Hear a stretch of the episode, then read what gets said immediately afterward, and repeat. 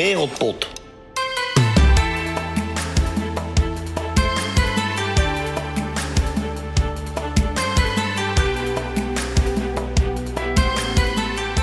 Vanuit het niets komt er een oorverdovend lawaai van trommels en toeters onze woonkamer binnen. Ik geloof dat ik een jaar of vijf was toen ik voor het eerst werd blootgesteld aan het fenomeen dat de Afrika Cup heet. Mijn vader zette van Nederland 1 naar ik meen Eurosport en met open mond keken we naar het spektakel wat ons werd voorgeschoteld. De naam Grasveld zou te veel eer geven aan de sprieten dode plukjes wat ooit gras moet zijn geweest. Zelden zag ik zo'n slecht veld en nooit zag ik dit soort voetbal. Wie zo'n 20 jaar geleden naar Afrikaans voetbal keek, zag vooral veel voetballers op en neer sprinten en de bal zo hard mogelijk raken.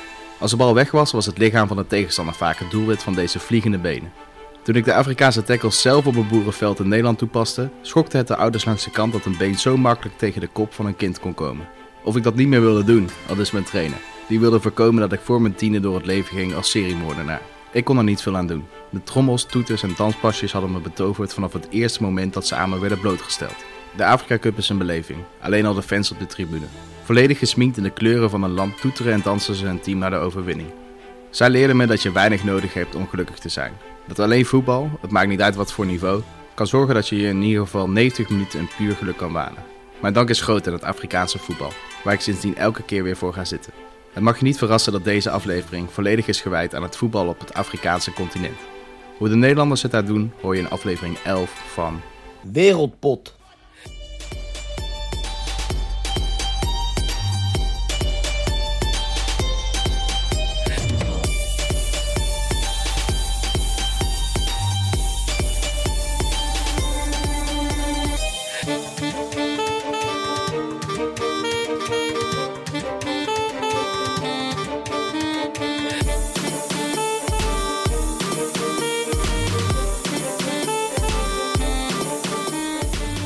Rond de wereld. In deze rubriek behandelen we actuele onderwerpen over de prestaties van de Nederlanders in het buitenland. En ja, te beginnen bij, eh, bij zaterdag toen de Oranje Leeuwinnen tegen Cameroen hun tweede groepswedstrijd van het wereldkampioenschap voetbal speelden. Ze wonnen, ja, gelukkig kunnen we wel zeggen, met, eh, met 3-1. Want eh, ja, ik was erbij in Valenciennes.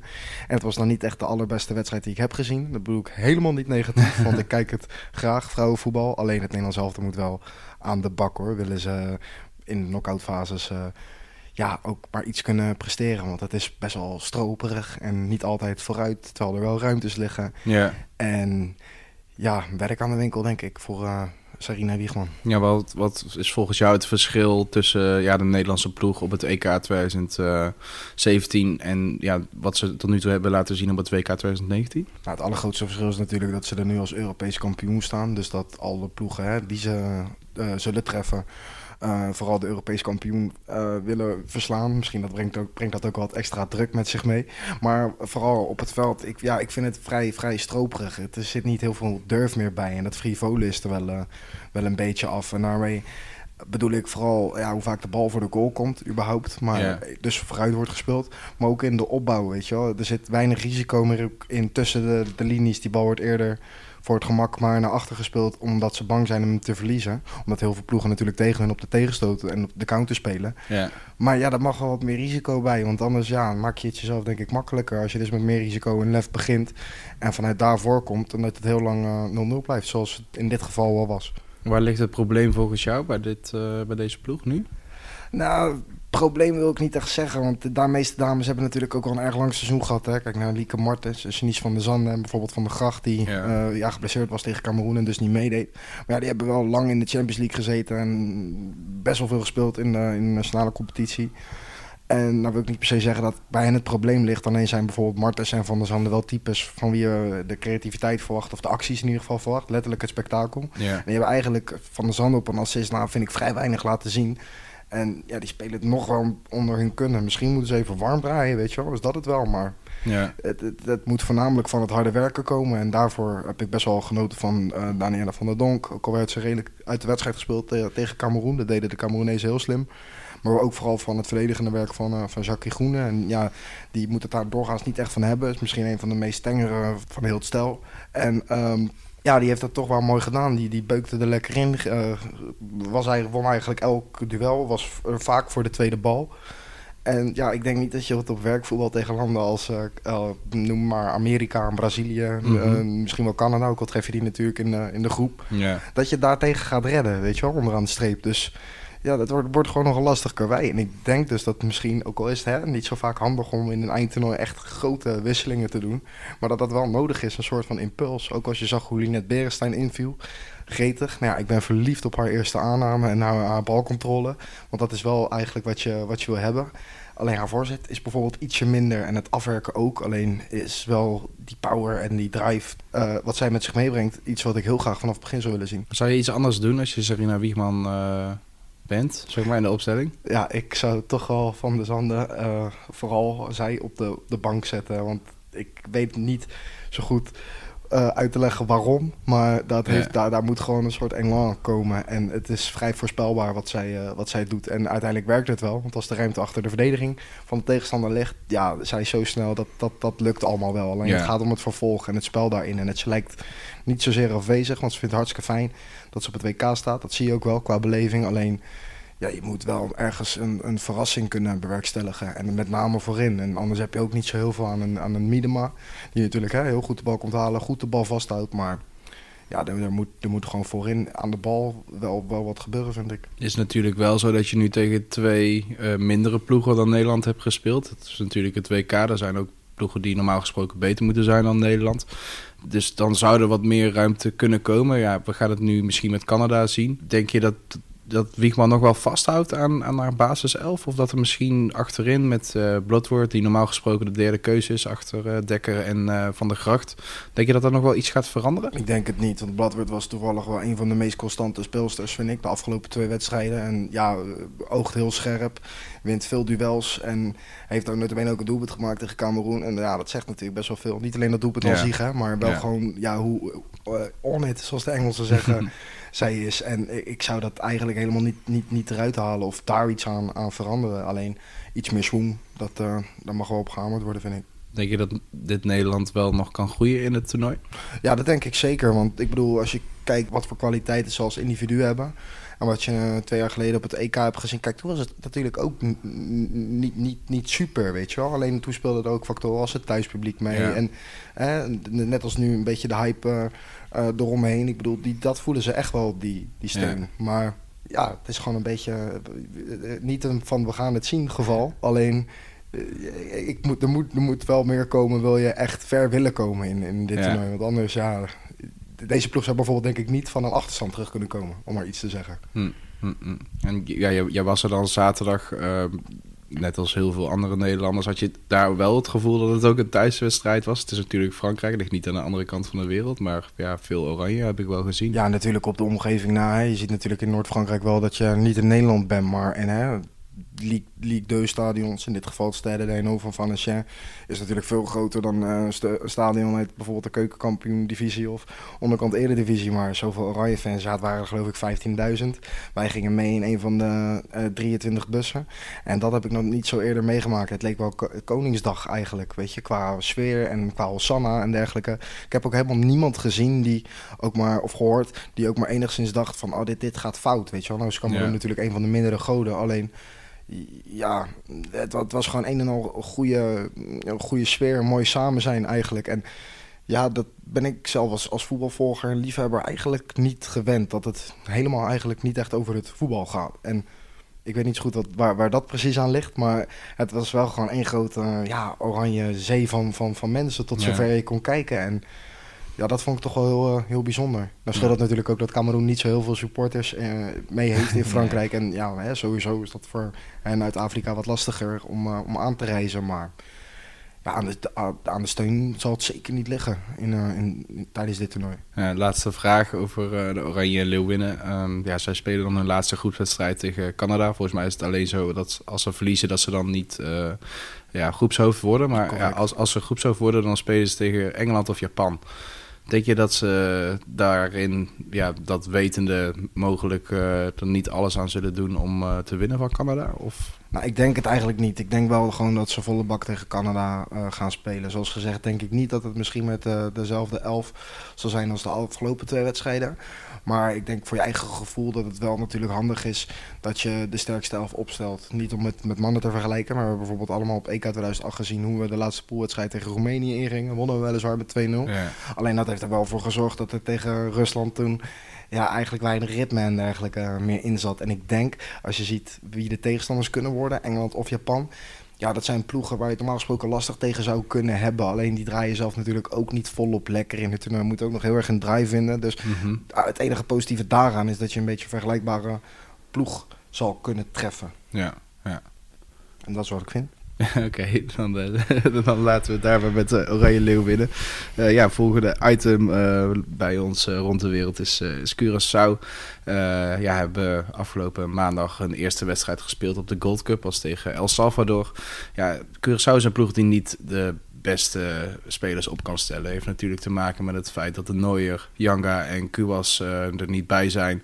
Omdat zij ja, door hun clubs niet zijn vrijgegeven voor het toernooi. En ja, ik die eerste wedstrijd uh, zag je dat wel terug. Ze missen met name uh, voorin ja, eigenlijk de kwaliteit om echte kansen te creëren. En dat brak uiteindelijk het tegen El Salvador op. El Salvador, ja, het was een hele saaie eerste helft. Uh, denk ik het hoogtepunt daarvan was dat, een, uh, dat de rechtsback van El Salvador geblesseerd raakte. Omdat hij uh, tegen de cornervlag aangeleend met een sliding. En daardoor echt een snee in zijn bovenbeen had. En ja, voor de rest heel weinig gezien. Ze hadden één kans El Salvador. En ja, dan breekt die 45e minuut aan. En ja, een, een balletje die eigenlijk Cuca Martina gewoon weg moet werken. Maar raakt die bal verkeerd. Vervolgens is het Nelson Bonilla die de bal achter Elo uh, schiet. 1-0, echt misschien 20 seconden voor rust. En dat was eigenlijk ja, meteen al de doodslag voor Curaçao. Wat zelf in de tweede helft ja, moesten ze gaan aanvallen. En ja, dat, dat lukte ze niet echt. Want ze kregen gewoon geen kansen. Ook met het inbrengen van Gino van Kessel en, en Jafar Arias. Ook ja, weinig kansen gecreëerd. En het verbaasde me, want ze, ze probeerden eigenlijk constant hetzelfde te doen. Eigenlijk via Bakuna op het middenveld. Die uh, ja, toch wel hun, hun, beste speler is. Heeft natuurlijk een half jaar uh, Premier League erop zitten. Wel gedegradeerd uiteindelijk met, met, uh, met Cardiff City. Maar ja, hij, hij probeerde dan uh, ja, op, op rechts Nepomuceno of op links Elson Hoy ja, weg te sturen. Of in ieder geval de ruimte te geven om een voorzet te creëren voor, de, voor Charlison Benschop. Die dus door het ontbreken van Janga in de spits staat. En ja, het, het, was, het was gewoon echt niet gevaarlijk en niet creatief genoeg. En ja, ik, ik vrees het, want El Salvador was uh, ja, wel een van de mindere ploegen in deze pool. Met uh, voor de rest Honduras en Jamaica. Dat het uh, ja, weer een Gold Cup wordt waarin de Curaçao niet heel erg trots zal terugkeren. Vorige keer op de Gold Cup drie keer met 2-0 verloren. Dus nu 1-0. En dus wat dat betreft al wel iets beter gedaan. Um, maar het, het, spel was, was niet om over naar huis te schrijven, vond ik. Zouden ze dan hun tactiek moeten veranderen? Omdat er toch wel veel snelheid in de ploeg zit. Al ontbreekt de creativiteit een beetje.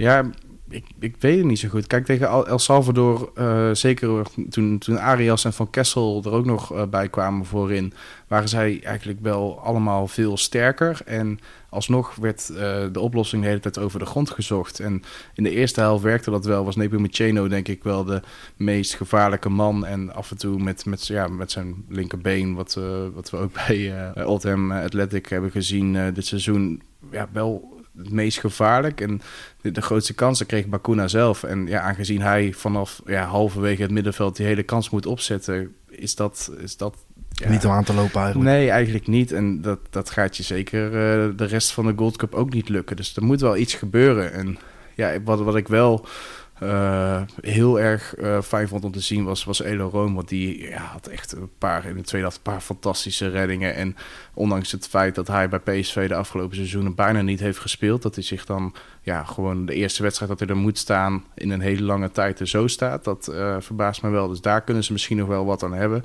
Ik vond Martina en, en Lashman als uh, centrum uh, duo eigenlijk best wel oké okay op die ene fout na. Maar je ziet dat het op niveau van de Gold Cup meteen wordt afgestraft. En dan maakt niet eens uit wie je tegenstander is. Gaan ze punten pakken, denk je? Al dan niet misschien via Elorom, als die zijn vorm door, doorzet? Ja, ik, ik, hoop vooral dat ze een doelpunt gaan maken. Dat is uh, die vorige editie niet gelukt. Ondanks dat ze toen ook een penalty kregen die er niet in ging. Uh, ik, ik ik hoop voor ze dat, er, dat ze vier punten kunnen pakken. Dat ze dat daarmee mogelijk nog de tweede ronde kunnen halen. Maar het wordt een Ik vrees het ergste, ja. Oké. Ehm, ja, wat dat er gaat, wensen we natuurlijk hè, Curaçao heel veel succes. En wie we ook heel veel succes wensen, is Sam de Wit, die iets noordelijker actief is. Hij speelt bij Hartford. Athletic in de USL, dat is de tweede divisie van, uh, van Amerika. En Sam de Wit, ja, die staat daar eigenlijk altijd in de basis. De centrale verdediger uh, ja, doet hetgene wat hij moet doen. En uh, blonk afgelopen weekend zelfs uit in het maken van doelpunten. want ondanks dat zijn ploeg Hartford dus met 2-3 verloor bij Nashville SC... maakte hij wel een hele knappe kopbal waarmee hij ja, de 2-1 maakte. Hij kreeg een bal vanaf rechts in, in open play. En ja, springt vervolgens ongelooflijk hoog om die bal met een boogje in de verre hoek te koppen. En ehm, ja, dat, dat zag er eigenlijk uh, heel goed uit. Jammer dat hij daar geen drie punten aan overhield. Andere Nederlander die afgelopen week een doelpunt maakte was, was Lucas Tanjos. En dat deed hij namens zijn ploeg Jong En dat deed hij tegen Jongnam. Dus dat is lekker voor de mensen die houden van Rijn. Um, ja, in de K1 League, dus het hoogste niveau van, van Korea, maakte hij de 1-0 voor zijn ploeg. deed hij eigenlijk aan het begin van de tweede helft als een voorzet vanaf de linkerkant. En uh, ja, Castanjos sprintte eigenlijk richting, richting de goal. Ja, bal viel ongeveer rond de 5 meter, daalde die. En ja, hij raakte hem eigenlijk met zijn, met zijn binnenkant van zijn bovenbenen. Die bal gaat ja, heel lichtjes over de keeper heen. En ja, belandt uiteindelijk in, de, in het goal. Was zijn eerste doelpunt in de competitie voor, voor de Koreaanse ploeg. die de afgelopen seizoen tweede is geworden in de K1 League. En ja, seizoen daarvoor kampioen werd. Dus dat betekent wel dat Castanjes gewoon echt bij een aardige topclub speelt in Zuid-Korea.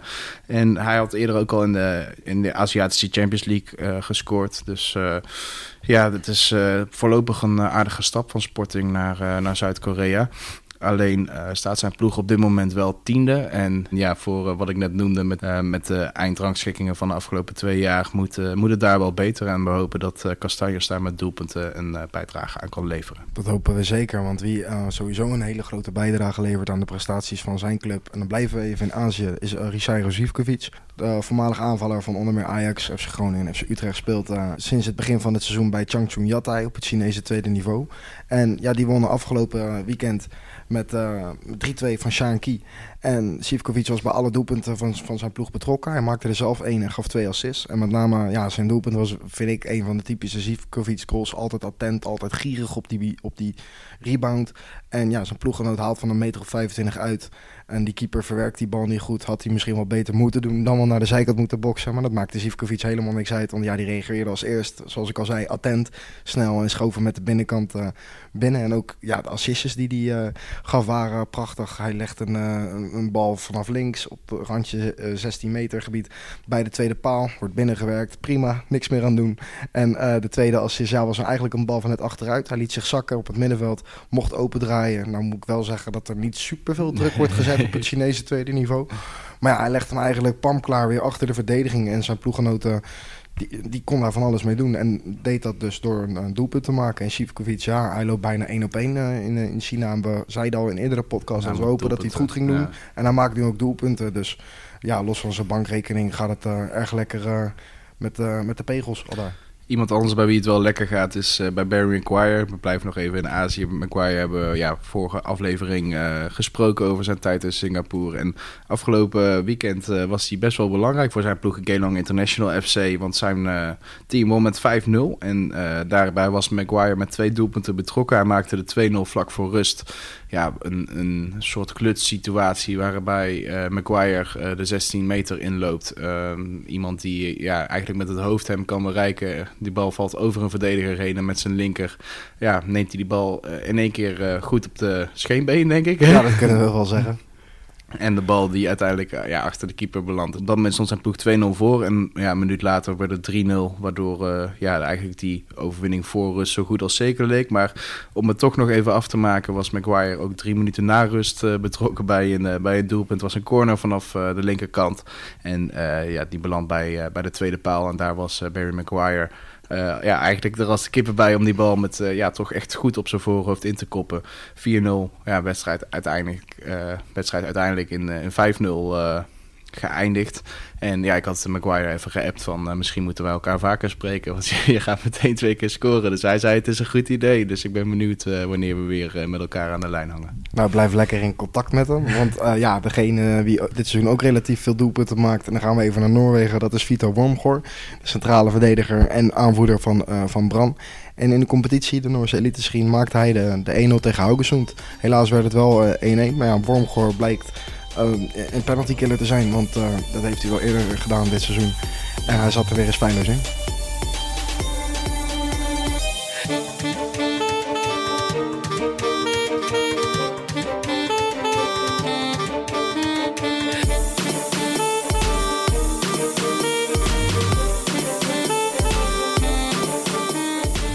De reizende sterren.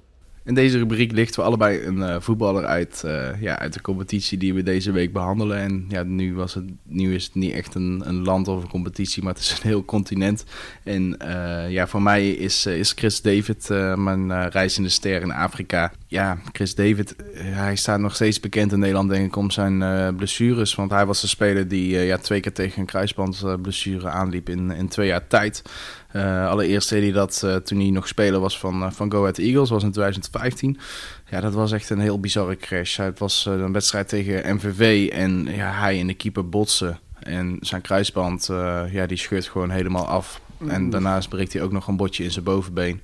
Dus ja, om maar even aan te geven dat dat echt, echt een ernstige crash was. Uh, ja, je ziet wat, wat David daaraan heeft, uh, heeft overgehouden. En ja, vervolgens begint er een heel lange revalidatie. Hij is uh, tijdens zijn revalidatie naar FC Utrecht gegaan.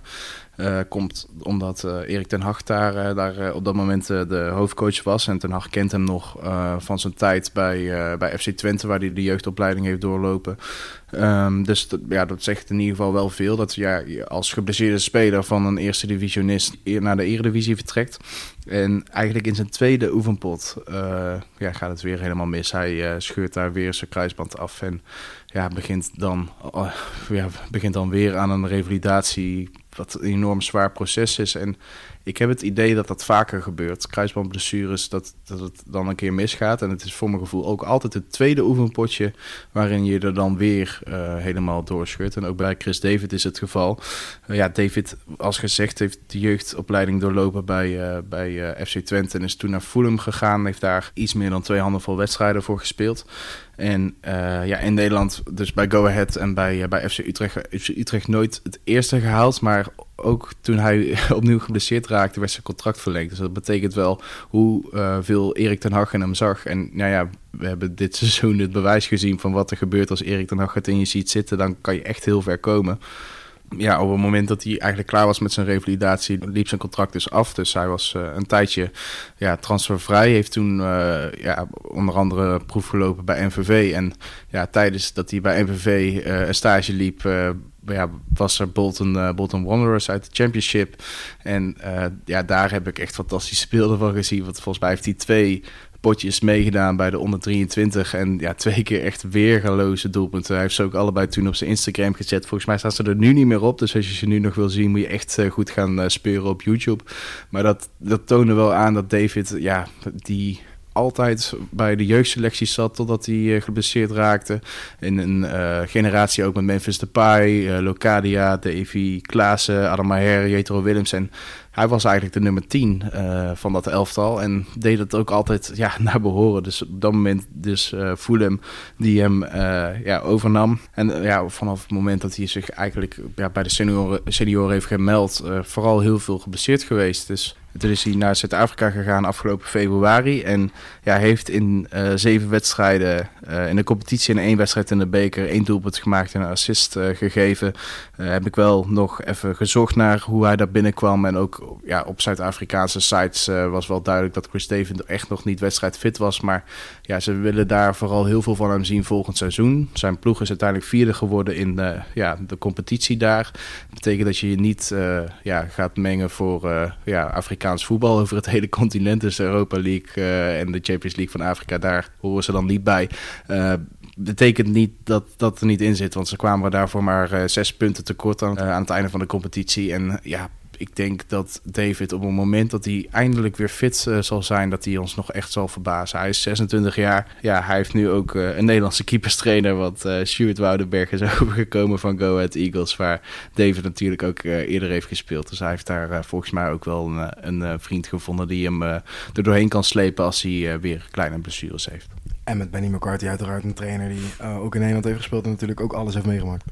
Ja, absoluut. absoluut. Zijn uh, voorbeeld is overigens Ronaldo. Want uh, hij uh, is zeker door zijn blessures en zeker door zijn blessures heel erg gefascineerd geraakt van hoe iemand ja, elk moment van de dag bezig is om alleen maar fitter te worden. Nou ja, daar heb je met Ronaldo natuurlijk een ideaal voorbeeld van. Dus ik denk als je daar lang genoeg naar blijft kijken en bestuderen, dat je er uiteindelijk wel, wel komt met je gezondheid. En allebei patent op hele mooie doelpunten. Gaan we overgaan naar mijn reizende ster. Want dat is ja, Afrika Cup deelnemer Lars Veldwijk. Hij is uh, ja, sinds november 2016 ook international van, uh, van Zuid-Afrika. Hij heeft inmiddels twee interlands voor uh, Bafana Bafana gespeeld. De eerste was tegen Botswana en uh, de tweede was afgelopen maart. Mocht hij een minuut voor tijd invallen in de kwalificatiewedstrijd uh, tegen Libië. En ja, natuurlijk is een minuut niet veel, maar is het voor iemand als Veldwijk, die natuurlijk een geweldig seizoen in de keukenkampioen-divisie uh, kende. 36 gespeelde wedstrijden, 24 goals, 5 assists. Oftewel helemaal kapot uh, geschoten. Natuurlijk fantastisch als je met 27 jaar deel mag nemen aan een toernooi als de Afrika Cup. Ik hoop uh, dat hij misschien wel in de basis start en dan wel uh, zijn minuut als invaller mag maken. Want ja, ik denk wel dat een Lars Veldwijk met, met zijn postuur, zijn mentaliteit, hij moet het natuurlijk van slimmigheden hebben en van zijn duelkracht als een echt, echt powerhouse daar hele leuke dingen kan, kan laten zien. Ja, zoals gezegd, met twee interlands sta je natuurlijk niet als eerste op het wedstrijdformulier, maar ja, Afrika, we hebben het in de intro al benoemd. Het is vooral fysiek voetbal, wat, wat hem uiteraard ligt. Dus wie weet kan hij, uh, kan hij echt hele mooie dingen laten zien. En het staat, hij is natuurlijk bekend, staat natuurlijk bekend als een, als een doelpuntenmachine. Dat heeft hij uh, ook zowel in de eredivisie, bij bijvoorbeeld PEC, maar ook in de eerste divisie bij Excelsior. In het buitenland trouwens ook laten zien, want waar heeft hij allemaal niet gezeten. Het is een echte avonturier. Uh, Kortrijk, Alesund, een paar wedstrijden, Nottingham Forest nog... Lars Veldwijk is een uh, man om in de gaten te houden, deze Afrika Cup. Ja, hij is natuurlijk topscorer geworden van de keukenkampioen divisie. Heb jij het idee dat hij in de vorm van zijn leven is? Nee, je zou het wel zeggen qua leeftijd. Alleen hij heeft dit, dit natuurlijk wel altijd, altijd in zich gehad. Natuurlijk niet toen hij doorbrak en een beetje moest wennen aan het seniorenvoetbal. Alleen het is wel natuurlijk een man um, ja, die, die altijd, altijd heel, heel gierig is en heel, heel geil, zou ik bijna zeggen, op het maken van, van, van doelpunten. En ja, vorm van je leven. Ik bedoel, als je bij, bij bijna 30 doelpunten in de competitie betrokken bent als uh, Sparta-spits dan kan, kan, je zeggen dat je, dat je in een hele goede vorm steekt. Ik hoop natuurlijk wel voor zowel hem als Sparta dat hij dat doortrekt. Dan is de Eredivisie natuurlijk een ander niveau. Ze zullen wat minder aanvallend spelen. Uh, hij zal uh, nog meer verdedigend werk moeten doen. Maar ja, daar is hij niet te beroerd voor. En voorheen had hij dat niet. Ook als bijvoorbeeld als spits van FC Groningen niet. Was hij bijvoorbeeld wel actief. Alleen niet hè, de meest... De meest de meeste voetballer met het meeste ja, werkethos. Maar dat heeft hij wel onder, bij Sparta onder Vrezer wel ontwikkeld. En ik denk als hij dat doorzet nog, nog twee of drie jaar, ja, dan dekt hij makkelijk uh, in dat tijdsbestek misschien wel de 50 uh, tot 100 goals aan. Want zolang er niks met hem gebeurt en hij heel blijft en in deze vorm steekt, dan uh, wil ik het heel graag zien.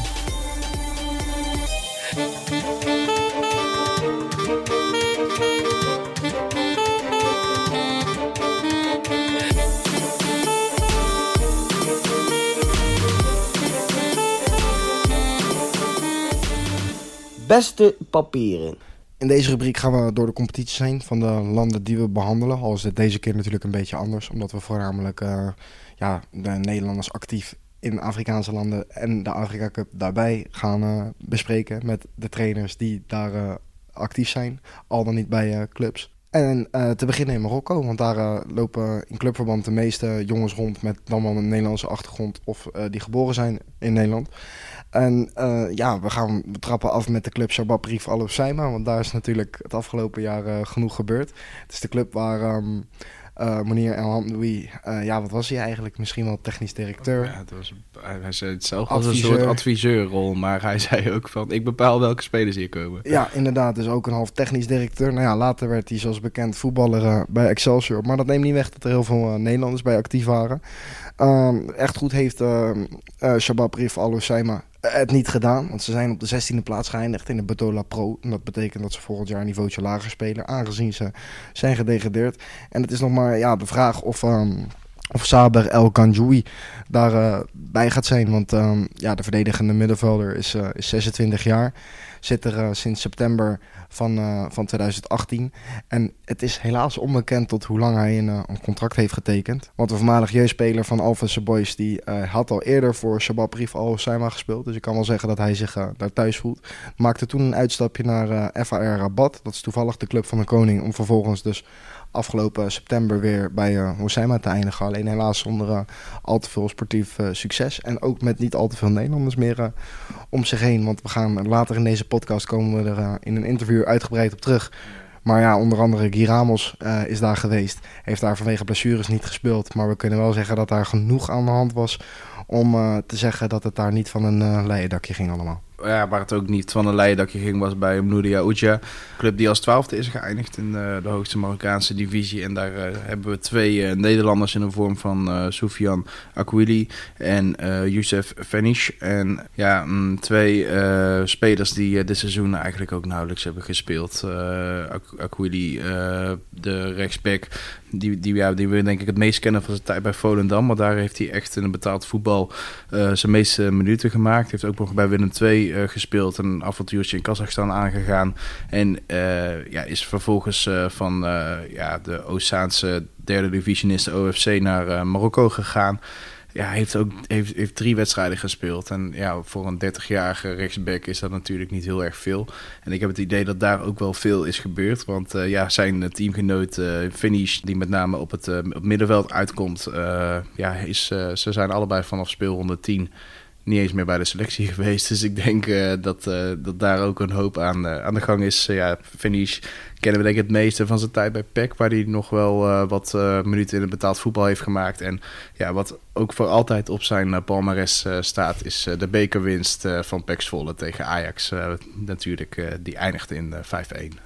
Ja, en dan gaan we door naar een club die het eigenlijk uh, ietsje beter heeft gedaan. En eigenlijk op een paar punten en wedstrijden na uh, plaatsing voor de Aziatische Champions League heeft uh, misgelopen. En dat is Itihad Tanger. Want daar hebben we twee jongens met Nederlandse achtergrond rondlopen. Dat zijn Soufiane Esharaf en Banisa Benamar. En te beginnen met Esharaf. Hij heeft um, ja, met 16 gespeelde duels in de competitie. Uh, één doelpunt en helaas geen assisten. Het eigenlijk best wel netjes gedaan als verdedigende middenvelder.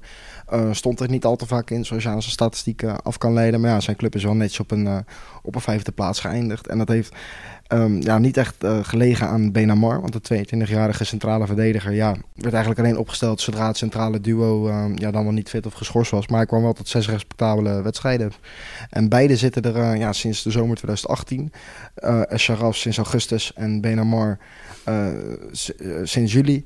En ja, ook bij hen is het niet bekend tot hoe lang zij hebben getekend. Meestal is het helemaal ook al vaak zo dat je een, een, contract voor één seizoen tekent met meestal nog een optie. Alleen konden we dat bij, bij deze jongens niet, niet herleiden. En Escheraf, ja, die kennen we vooral als jeugdspeler van FC Utrecht, Vitesse en de Graafschap. Ging vervolgens naar het Utrechtse Hercules. En, ja, een welbekende amateurclub voordat hij uh, zijn transfer uh, naar Marokko maakte.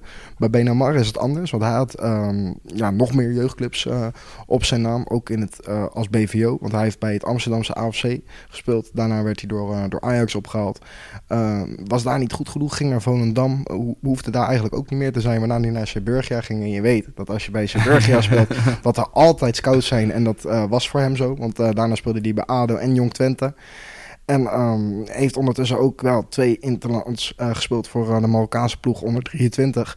En ja, bij Benamar is gewoon een kwestie van die jongen is nog jong. Wat ik al zei, uh, 22 jaar. Heeft gewoon minuten nodig. En ik hoop dat hij die volgend seizoen bij Subtopper, wat Itiad Tanger is, gaat krijgen. Ja, iemand die zich wel heeft geplaatst voor uh, ja, Afrikaans voetbal is uh, Assania Agadir. En daar speelt Dawood Boujbiba. En die, plaatsen, die hebben zich geplaatst voor uh, de CAF Confederations Cup, wat uh, ja, de Europa League van, uh, van Afrika is. Zijn derde geëindigd, dus een plekje hoger. En ja, hebben het best wel goed gedaan. Alleen ja, valt dat niet echt van Boesbiba te zeggen. Want ja, we kunnen eigenlijk geen gegevens vinden van dat hij dit seizoen heeft gespeeld. de 24-jarige rechtsbuiten, die we denk ik kennen van zijn tijd bij ja, jong Ajax misschien wel. Is daarna toen naar Tech gegaan en Tiel en heeft uiteindelijk toen bij FC Eindhoven gespeeld. En ja, Bousbiba is vervolgens op avontuur gegaan. Allereerst in Turkije bij Gazir Gaziantep, die ja, onlangs zijn gepromoveerd naar de Super League. Dus ik weet niet of het een hele slimme stap was voor deze 24-jarige aanvaller om naar Marokko te gaan. Hij speelt wel in een stadion van ja, plus minus 45.000 zitplaatsen. Of die elke week uh, vol zitten, dat is uh, niet het geval. Maar ja, in ieder geval een uh, heel groot stadion. Als hij daar had gespeeld, want ja, wat ik zeg, er is niks over terug te vinden dat hij überhaupt een minuut heeft gemaakt voor zijn Marokkaanse ploeg. Nou, hij heeft een andere contract tot juni 2021, dus hij heeft in ieder geval alle tijd om ja, die minuten wel te gaan maken. Want wie die minuten sowieso maakt in de top van het Marokkaanse voetbal is de 30-jarige Ilias Haddad. de centrale verdediger kennen we eigenlijk vooral um, ja, als jeugdspeler van onder meer Excelsior Feyenoord en AZ. En als betaald voetballer van Telstar, het Schotse St. Mirren en het Bulgaarse CSKA Sofia. Voordat hij Eredivisie speelde met onder meer FC Dordrecht. Heeft daar ja, echt het best wel goed gedaan. Um, en speelt uh, ja, nu al een paar enkele jaren in Marokko. Heeft ook voor de Club van de Koning, die ik al eerder noemde, Rabat gespeeld. Maakte daarna de overstap naar, uh, naar Raya Casablanca. Wat naast Wydad Casablanca ja, de grootste club van het land is. Dat is toevallig echt ook de derby van het land die je moet zien. Waarbij zelfs bijvoorbeeld ultras afspreken om niet naar de wedstrijd af te reizen. omdat er problemen van komen. Nou ja, en daar hebben ze in Marokko bij het voetbal helemaal geen zin in. En ja, Adat die heeft, het, uh, heeft het netjes gedaan. Heeft niet gescoord, ook geen assist geleverd. Maar ja, wel twintig wedstrijden gespeeld. Uh, ja, speelt zo sinds afgelopen zomer voor, uh, voor uh, Raya Casablanca. Heeft nog een contract daar tot, uh, tot volgende zomer. En ik denk wel dat hij daar, uh, daar blijft. Of misschien wel gaat verlengen. Want hij heeft in eerdere interviews aangegeven dat het misschien wel zijn beste keuze ooit was om um, ja, in, in, Marokko te gaan voetballen. Heeft er natuurlijk ook zijn achtergrond. Maar ja, vooral het leven daar bevalt hem wel. Het is ja. uh, minder chaotisch dan bijvoorbeeld bij andere, misschien wat mindere Marokkaanse clubs. Het is goed geregeld. Casablanca is een echte werkstad. Hij wordt heel veel aangesproken om uh, op de foto te gaan of handtekeningen uit te delen. Uh, maar ja, dat vindt hij helemaal niet erg, want het levensstijl, de levensstijl bevalt hem wel. Ook al woont zijn gezin in, in Nederland. En ja, ze doen mee om de prijzen. Ze zijn op een hele nette tweede plek geëindigd achter uh, rival Wiedat. en ja, uiteindelijk speel je om de prijzen. En ik denk dat uh, dat, uh, dat helemaal prima vindt. Heeft wel aangegeven ooit een keer bijvoorbeeld in, in de zogeheten zandbak te willen spelen. Al dan niet natuurlijk voor het geld. Maar ja, als je in je, het land van je roots kan, kan spelen en ook nog eens om de top en herkend wordt. Ja, wat, wat wil je nog meer? Iemand die ook vaak herkend wordt, is het niet al uh, vanwege zijn leekte, is Peter Leeuwenburg. Dat is uh, ja, eigenlijk de laatste uh, Nederlander die in Afrika speelt die we gaan behandelen. Dat is, ja, hij speelt in Zuid-Afrika bij dezelfde ploeg als, als Chris David bij Cape Town City uh, FC, wat ik uh, zelf wel een hele leuke naam vind, alleen al vanwege de town en de city, heeft daar eigenlijk, uh, ja, eigenlijk een best wel goed seizoen gedraaid. Hè? is de eerste keer dat hij echt ergens eerste keeper is. 34 wedstrijden gespeeld dit seizoen, heeft 13 clean sheets gehouden en 36 tegentreffers gehad. Dus, ja, in alle competities ook. In, in, alle competities, ja. En ja, daarmee dus als vierde geëindigd, als gezegd. Dus niet een plekje in de Afrikaanse Confederations Cup weten te bemachtigen. Maar ja, hij heeft nog een contract tot met 2021 en het bevalt hem best wel goed in Zuid-Afrika. Dus ik verwacht dat hij uh, daar volgend jaar ook nog wel de sterren van de hemel gaat uh, keepen. Is natuurlijk wel één incident geweest waar we al een eerdere keer een, uh, waar we eerder al een keer een uitzending aandacht aan hebben gewijd. Dat was toen hij op bezoek was bij de Bloemfontein Celtics en ja, daar heel veel fans het veld bestormden, waarna er heel veel politie inzet en een tank zelfs nodig waren om die mensen er vanaf te krijgen. Die wedstrijd is uiteindelijk, want daar, zijn we niet meer op teruggekomen, hebben ze reglementair met 1-0 gewonnen. Dus uh, goed nieuws voor, uh, voor David en, uh, en Leeuwenburg, waar ook Kermit Erasmus onder contract staat, die we allemaal nog kennen van zijn fantastische Hanekam. En ja, in, in zijn tijd bij Feyenoord en Excelsior. Ja, ook van hem werd, was ook een aanwinst afgelopen winter. Ook hij was niet helemaal fit, maar samen met, met David verwachten ze daar heel veel van volgend jaar in Zuid-Afrika. Dus ja, ik verwacht dat zij het heel goed gaan doen volgend seizoen. Ja, en in hun stad zit eigenlijk nog een andere trainer. We hebben Benny McCarthy al zijn eigenlijke trainer al genoemd. Maar ja. bij Ajax Cape Town uh, zwaait Andries Oldrink uh, met de scepter. En we vonden, jullie, we vonden het leuk om jullie even op de hoogte te brengen. Welke trainers nog meer in het Afrikaanse ja, continent Hans Vonk zit daar ook natuurlijk. actief zijn. Hans Vonk inderdaad, de oudkeeper van Ajax en Heerenveen, die... daar actief is, maar ook Nico Labom werkt in Zuid-Afrika. Hij is de technisch directeur van Supersport United. En ja, verder is het eigenlijk vooral heel ver kijken over de grens in Afrika. Want je komt nog wel eens opvallende namen tegen. Ik noem hier bijvoorbeeld een uh, Mart Noy, die uh, hoofdtrainer is van St. George in, uh, in Ethiopië. Um, Bob Kootwijk, trainer van Fossa Juniors op, op Madagaskar. Um, Theo de Jong, hij uh, is hoofdtrainer bij Ikorodu United uit, uh, uit Nigeria. En dat lijkt me eigenlijk allemaal fantastische banen. en hetzelfde doet uh, Hans van der Pluim. Hij is hoofdtrainer bij Azam FC uit Tanzania. En ja, die heeft het misschien wel als hoofdtrainer iets beter bekeken dan Errol Akbay. Al vindt Errol Akbay het vast niet erg dat hij de assistent is van de Gezi Platinum uit Zimbabwe. En Hendrik Pieter de Jong, die uh, ja, zwaait met de scepter voor het land uh, Zwitserland. Dat hij mag daar de beste spelers uh, voor de nationale uitkiezen als, als bondscoach. Zijn er een hoop? Dat zijn er een hoop, zeker. Nou ja, dat bedoelt, bedoel je natuurlijk met de nodige ironie. Maar ja, het lijkt me toch, toch mooi dat je dat op je Zeker, cv... bondscoach zijn is altijd fantastisch. Precies, je kan het maar op, op je cv hebben. Net als ja, Clarence Seedorf en, en Patrick Kluivert. Zoals bekend, ze zijn natuurlijk ja, de coaches van, uh, van Cameroen. En gaan ze uh, naar de Afrika Cup van dit jaar. En ze zitten in groep F. En wat verwachten we daarvan? Ja, Cameroen uh, natuurlijk de titelverdediger. En het toernooi zou ook plaatsvinden in Cameroen. Alleen ja, de veiligheid kon niet worden gewaarborgd. Dus dat betekent dat het toernooi is verplaatst naar Egypte. Ja, bij de bookmakers staat Cameroen als nummer 8 erop. Dus dat betekent echt niet dat ze, dat ze de favoriet zijn. Wat natuurlijk wel uh, het geval is, is dat zij uh, ja, een uh, keeper hebben. Misschien wel de sterkste keeper van het toernooi in de vorm van, van André Onana. Natuurlijk doelman van, van Ajax. En ja, daar verwachten ze bij Cameroen een hoop van. Zijn neefje was de eerste doelman eigenlijk bij Cameroen. Omdat Onana ja, heel lang heeft geweigerd eigenlijk om daar deel van uit te maken. Omdat hij zich wilde focussen op zijn clubcarrière. Nou, denk ik dat dat dit seizoen wel is gelukt. Alleen ja, zijn neefje Ondoy was uh, ja, de vorige Afrika Cup uh, doelman van het toernooi. En dat deed hij ja, eigenlijk met name door zich te laten zien in de penalty-serie. Want het was ja, een heel slecht toernooi eigenlijk van Cameroen. Ze hebben heel weinig wedstrijden gewonnen. Maar ja, daarmee kan je uiteindelijk wel het, uh, wel het toernooi winnen. Ja, wie op, bij de bookmakers de favoriet is, is Egypte. En ja, als ik het persoonlijk mag zeggen, denk ik niet dat zij uh, het toernooi gaan winnen. Ondanks dat ze wel in eigen land spelen en uh, record recordwinnaar zijn van de Afrika Cup met, met zeven keer. Persoonlijk denk ik dat het uh, om uh, Senegal gaat draaien, deze Afrika. En waarom denk je dat precies? Uh, ja, Senegal zit natuurlijk ook weer niet in zo'n lastige pool met Congo, Oeganda en Zimbabwe. Ja, ik verwacht, ik verwacht ook wel dat ze, dat ze de poolfase doorkomen. Alleen, ja, er is natuurlijk wel de vraag of ze dat als nummer 1 of als nummer 2 doen. Het uh, denk ik het probleem van Egypte gaat worden dat ze mogelijk uh, Nigeria gaan loten in, uh, in de ronde hierna.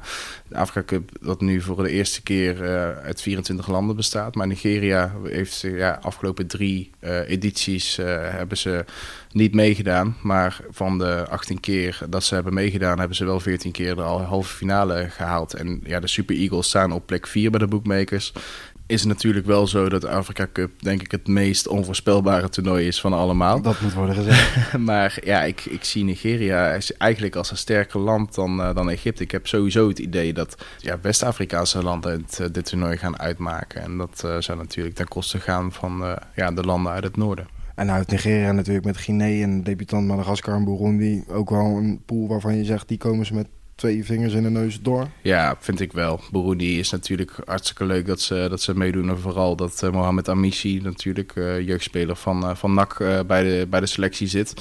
Ja, ik denk dat heel, heel veel mensen niet eens wisten van zijn bestaan. Maar Amici zit er eigenlijk bij, omdat hij bij de Afrika Cup voor onder 20 het fantastisch heeft gedaan voor Burundi. En ja, Burundi doet mee. En eigenlijk alles wat ze gaan doen, dat zal je waarschijnlijk gaan zien als je het toernooi gaat volgen. Dat zal uh, in de naam van Fatih Papi zijn, die natuurlijk uh, niet zo heel lang geleden is overleden aan een hartstilstand. Ja, en wat verwachten we eigenlijk van onze jongens bij, uh, bij Marokko zitten in de pool met Ivoorkust, Lars Veldwijk, hè, die voor Zuid-Afrika gaat spelen, ja. en Namibië. Nou ja. hebben we er een paar rondlopen die wel heel goed kunnen voetballen, of niet? Ja, uh, wat in Marokko zelf vinden ze altijd dat ze topfavoriet zijn. Dat is uh, een soort een van, beetje trots, hè? Een soort van traditie bij, uh, bij de Marokkaanse ploeg. En bij, ja, eigenlijk bij het land. En ja, Hakim Ziyech is echt de absolute blikvanger van, van dat land. En staat ook in Marokko wat we hebben gelezen, wat we hebben gezien online op elke elke billboard en overal uh, gaat het eigenlijk alleen maar over Hakim, die natuurlijk een fantastisch jaar heeft gedraaid bij Ajax. En ja, als Marokko hoge ogen wil gaan gooien dit toernooi, dan zal heel veel op zijn schouders komen te liggen. En het is maar de vraag of hij die last aan kan. We hebben natuurlijk een slecht WK gezien van Marokko in een pool met... een beetje ongelukkig, hè? Ja, maar het, het, het, het, voetbal zelf was natuurlijk niet echt heel erg goed. en je, je begint dat WK echt ja, met een uh, eigen doelpunt was het volgens mij in de 93ste minuut. Waardoor je ja, tegen Iran geen, resultaat kan, uh, geen goed resultaat kan boeken. Ja, vervolgens weet je dan dat het heel erg lastig gaat worden als je daarna nog tegen Portugal en tegen Spanje speelt. Dan zijn de Marokkanen natuurlijk hè, van, van nature een beetje tengere spelers. Dat maakt wel dat ze heel erg technisch en, en, en, en tactisch goed kunnen zijn. Maar gaan ze het, ja, zoals gezegd, in een pool met Ivoorkust, Zuid-Afrika en Namibië wel ja, resultaat halen? Ja, het is wat je zeker de laatste jaren bij de Afrika Cup in de poolfase hebt gezien, is dat er heel veel gelijk wordt gespeeld. En dat zal waarschijnlijk dit toernooi niet heel erg anders zijn. Uh, en wat het verschil is nu het uh, toernooi met 24 landen is, is dat ja, de beste verliezende nummer 3 ook nog doorgaan naar, uh, naar, de, naar de achtste finale.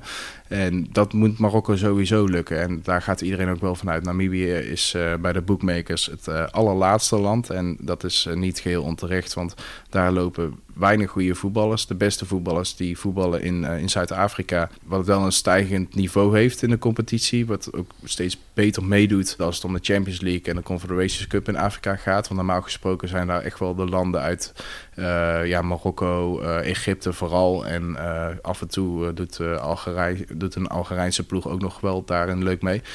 Um, maar daar kan, je, daar kan je gewoon heel weinig van verwachten. En, en, en ja, dan met het feit dat de beste verliezende nummers drie ook doorgaan in de pool denk ik uh, zeker dat ze, dat ze dat wel uh, door moeten komen. De vraag is natuurlijk uh, wie je dan in de ronde daarna treft. En dat zal iemand uit de pool van, van Senegal, Algerije, uh, Tanzania en Kenia waarschijnlijk worden. En ja, dan wordt het wel, uh, denk ik, heel lastig voor Marokko. Want ja, Senegal wil je sowieso niet loten. Dat is wat mij betreft, wat ik net al zei, het sterkste, de sterkste ploeg.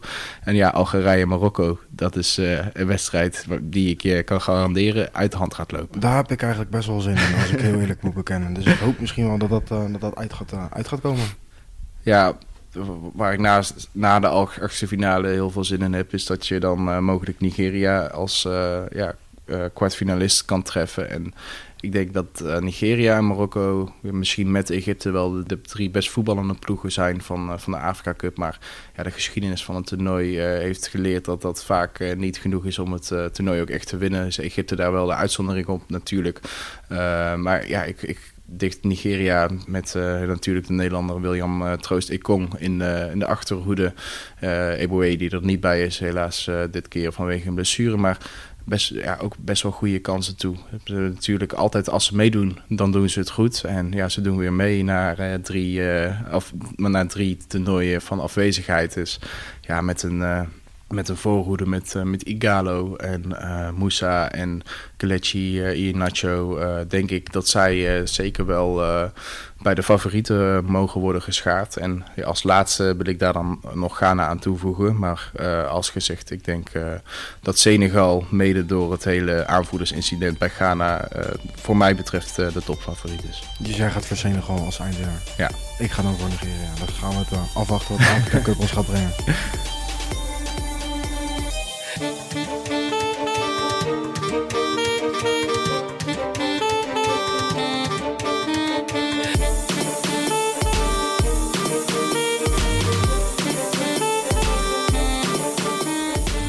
Uit Verwegistan.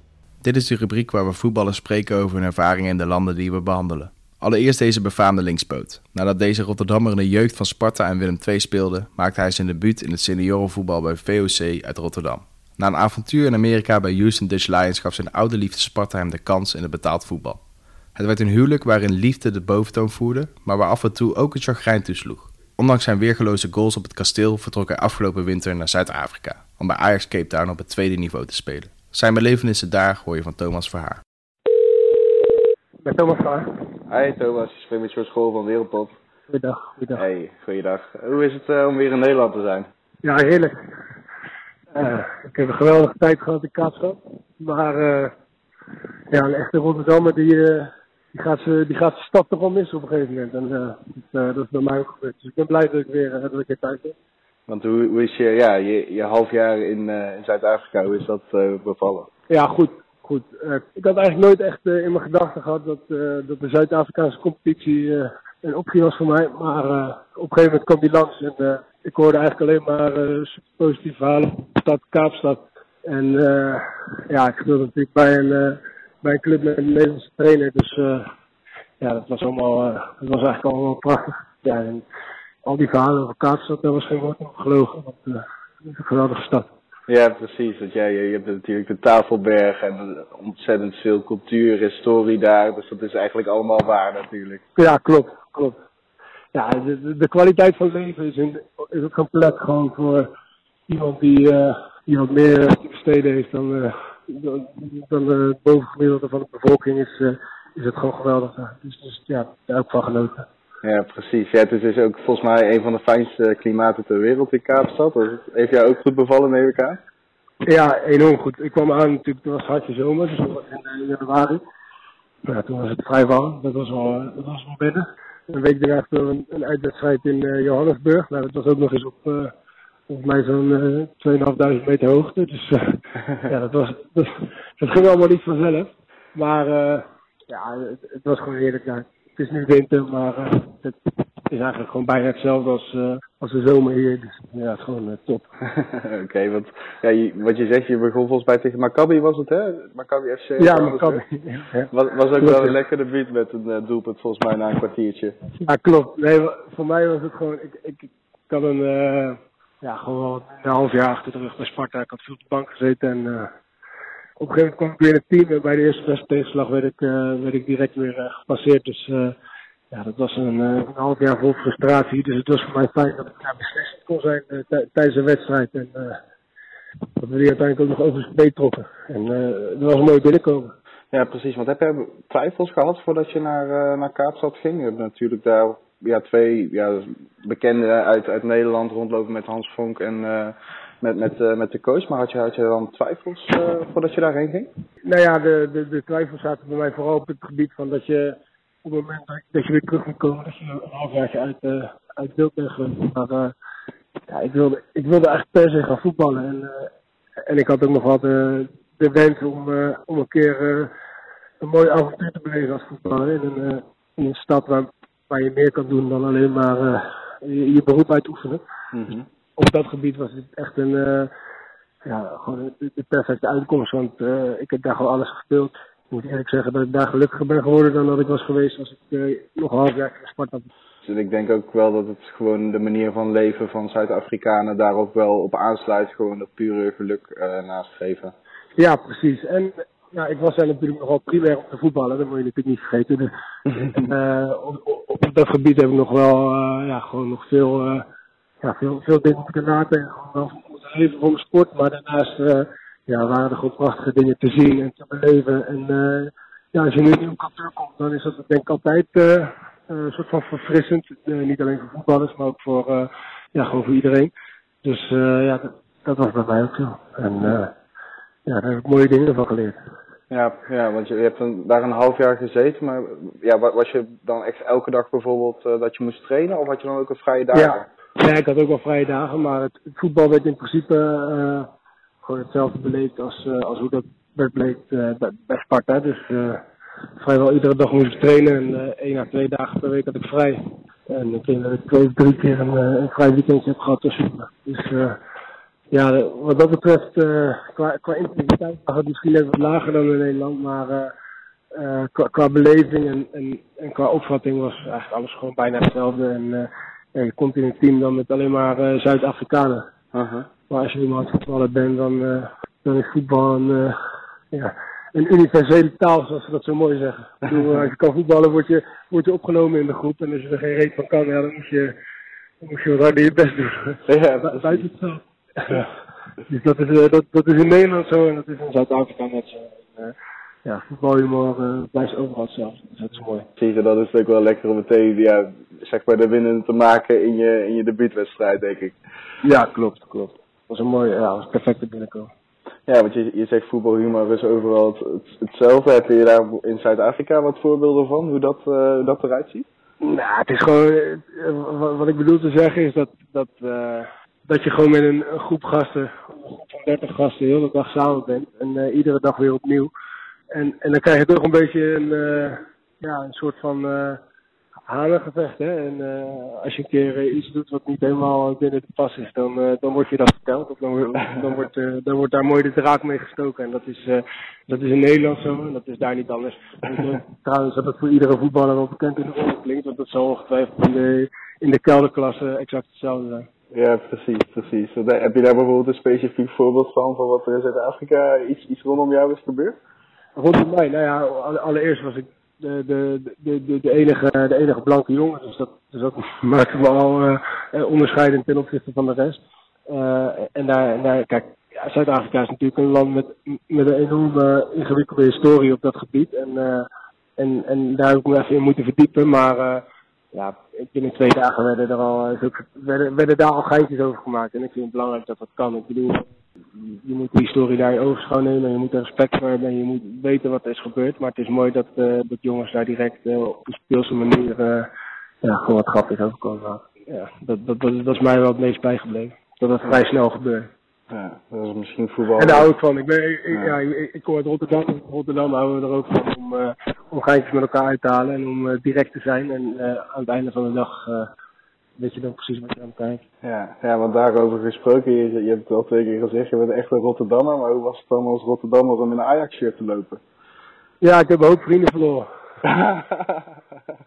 nee, ja, ja dat, uh, dat, dat was even, dat was even wennen, ja. Maar uh, ja, dat, ja, dat, uh, ik bedoel, de stad Kaapstad en het avontuur, en de mensen daar de, die vergoeden lopen. En, dan konden we dat wel een beetje door de vingers zien. Precies, dus uh, die vrienden die heb je misschien weer terug straks. Ja, uiteindelijk wel, ja. Oké, okay, ja, wat, wat, hoe, ja, je hebt het dan op het tweede niveau gespeeld. Ajax uh, Cape Town is, is vorig seizoen gedegradeerd. Ja, wat, wat, was het niveau een beetje van, van uh, die competitie? Ja, dat is, ik krijg die vraag wat, uh, wat, wat, vaker. En het, is, het is gewoon lastig om om te vergelijken, omdat je, omdat je daar zelf geen, uh, geen referentiekader hebt met, uh, met Nederland. Hè. Het enige referentiekader ben ik dan zelf. En uh, op, op sommige gebieden vond ik dat ze, dat ze nogal ver achterliepen. Bijvoorbeeld op tactisch gebied en gewoon op, op basis van, van, van, van spelinzicht. het lezen van wedstrijden en ja, een beetje de modernisering van het voetbal, die, die is daar nog niet echt ingetreden. Dus, uh, maar aan de andere kant waren er wel jongens die ook gewoon echt, uh, echt goed konden voetballen en uh, atletisch goed in elkaar zaten. En waarvan ik denk dat ze in Nederland bij een gemiddelde eredivisieclub gewoon, gewoon mee kunnen. En ja, dat is, als je tegen elkaar speelt en het is rommelig, dan is het heel moeilijk om, om daar een hele duidelijke mening over te vormen. Ik denk dat het niveau niet hoger lag dan in de keukenkampioen-divisie. -hmm. Uh, en het zal een beetje, zeg maar, uh, middenmoot, uh, middenmoot, dat zal het gemiddeld niveau zijn geweest. Want wat, ja, hoe was het voor jou om daar te spelen? Je, je, zegt het net al, het is, soms is het op hoogte, het is vaak warm. Hoe, hoe was dat voor jou als, als Nederlander? Ja, dat was wennen. Dat was, dat was echt wennen. Uh, vooral op hoogte en dat gecombineerd met, uh, met, met, met, warmte. dat, dat was echt zwaar. Dat was echt lastig. En uh, dat was overigens niet alleen voor mij lastig, dat was ook voor mijn teamgenoten die uh, de Kaapstadse zeelucht uh, gewend zijn, was dat ook lastig. Dus ja, dat, dat, dat is iets waar je eigenlijk op zou moeten trainen, maar dat is natuurlijk lastig in Kaapstad. Mm -hmm. Je zou met z'n allen de tafelberg op moeten en, daar, en daar een voetbalveld neer moeten leggen, maar dat, dat is helaas nog niet gebeurd. Maar nou ja, dat, dat was af en toe wennen en op een gegeven moment merkte ik wel dat ik dat ik aan gewend raakte. Alleen ja, op, sommige, op sommige dagen dan, uh, dan, dan, kon de hitte toch, uh, ja, toch best wel een aardige stempel drukken op je, op, op je spel. En, en, en, dat, was, dat was lastig. Mm -hmm. Maar uiteindelijk, ja, uiteindelijk ben ik er wel prima aan gewend geraakt, denk ik. En ja, durf ik wel te zeggen dat ik in Nederland niet meer verrast kan gaan worden door dit. Nee, nee, precies. De drinkpauzes, die uh, kan je straks misschien zelfs overslaan. Precies, die, die, die, die hoeven van mij niet mee. Nee. Oké, en, en ja, zeg maar voor jouw persoonlijke seizoen, je zegt van ja, ik ben gewoon blij, je hebt, je hebt alles gespeeld. Wat ik kan zien, wat ik kan opzoeken, is ongeveer 12 wedstrijden in de competitie, klopt dat? Ja, ja, klopt, klopt. En, en vijf doelpunten, dus dat lijkt me voor jou wel gewoon lekker geweest, of niet? Ja, ja. Nou, ik heb daar, ik heb daar een aantal best wel goede wedstrijden gespeeld. Ook, eh ook of twee eh, wedstrijden waarin het, eh, waarin het wat minder ging. Maar eh, ja, ik heb, ik heb vijf goals gemaakt. Ja, ik ben op, op bepaalde momenten belangrijk geweest voor de ploeg. Helaas is het seizoen voor onszelf wel teleurstellend afgelopen. Het doel was gewoon echt dat, dat we zouden promoveren. En op de laatste speeldag misten we, misten we de na-competitie op, op één doelpunt. Dus dat was wel, eh, ja, dat was wel dat was vrij lullig. En, ja, dat was jammer, maar voor mezelf, eh, ja, wat- ik, wat mijn doel was, was dat ik gewoon weer lekker ging voetballen en dat ik weer plezier eh, ging maken. En, en dat is gelukt. Ja, ja precies. Wat, wat, ik kon zien is dat jullie laatste wedstrijd volgens mij wel dan 2-0 hadden gewonnen, maar dat eh, de de tegenstander er nog eentje meer maakte en dus over jullie heen ging. Ja, ja, klopt. Zij, zij stonden al boven ons met, eh, met één doelpunt, eh, met één doelpunt voor. Op doelsaldo, punten gelijk. En we hadden meer goals gemaakt. Dus eh, bij een eh, eh, gelijk doelsaldo waren wij, waren wij derde geworden. Uh-huh. Alleen, ja, wij dachten 10 minuten voor tijd de vrijdag een treffer te hebben gemaakt. Alleen vlak voor tijd maakten zij ook nog een goal. En, waardoor zij volgens mij ook met 2-0 wonnen. Dus Ja, ja, ja. wisten we de na-competitie. En in de laatste seconde hadden wij echt wat kansen, wil je niet weten. Die, die kans die blijft echt in mijn geheugen staan. En dat was, eh, dat was pijnlijk, maar ja, niks aan te doen. Ja, ja, ja, want ja, het, het voetbal zelf, ik heb, eh, ik heb wel eens eh, gelezen, volgens mij heb je dat bij Rijnmond laatst ook wel eens gezegd, dat dingen als matchfixing, dat dat wel eens gebeurt. Heb je dat ook echt Ja. ervaren? Nou ja, d- dit er zijn een paar momenten geweest waar die, die, die gast eh, uit, Eindhoven, die, die een keer aangifte heeft gedaan op, op verdenking van matchfixing. Die, eh, die zou ik aanraden om in Kaapstad te gaan wonen, want dan, eh, daar kan hij me hard ophalen. Want er waren een hoop momenten waarop ik, eh, die, die gewoon ronduit verdacht waren. En ja, het schijnt daar ook gewoon te gebeuren. En het schijnt daar ook gewoon redelijk normaal te zijn. Ze hebben de laatste paar wedstrijden hebben erop aangedrongen dat de wedstrijden op televisie uitgezonden zouden worden. Zodat de scheidsrechters niet extreem grote fouten meer konden maken. Maar dan nog eh merk je gewoon dat, ja, dat sommige scheidsrechters eh, andere belangen hebben dan, eh, dan alleen het, leiden, het goed leiden van de wedstrijd. Dat, was, dat is gewoon zo. En daar moet je gewoon mee omgaan. Nou, dat, daar kan je heel weinig tegen, tegen doen. Ja, dat kan ik me voorstellen. Maar nog, nog steeds, ja, ik, wat, wat, wat gebeurt er dan op het veld? Zie je gewoon dat de scheidsrechter dan heel veel beslissingen in het voordeel van een ploeg maakt? Of makkelijk penalties geeft? Of? Ja, nee, de, de, de, de ploeg die tweede is geworden, heeft met, eh, Royal Eagles. ja, die heeft dat seizoen volgens mij 17 goals gemaakt uit eh, penalties. ja, dat is wel enigszins verdacht. Zijn er veel toch, of niet? ja, dat zijn er best wel veel, ja. In 30 wedstrijden. Ja, dus, eh, dus dat, dat, was wel, dat was wel verdacht. En dat, dat was onze grootste concurrent. Dus ja, dat, ja. En zij stonden ook bekend dat ze, dat ze hele rijke eigenaar hadden. En, dus Ja. dat, eh, ja, dat gebeurt daar, daar, daar, daar moet je mee om leren gaan. Maar heb je, heb je dan bijvoorbeeld zelf in het veld dat wel eens ervaren? Dat je dacht van hier is iets niet helemaal goed in de haak?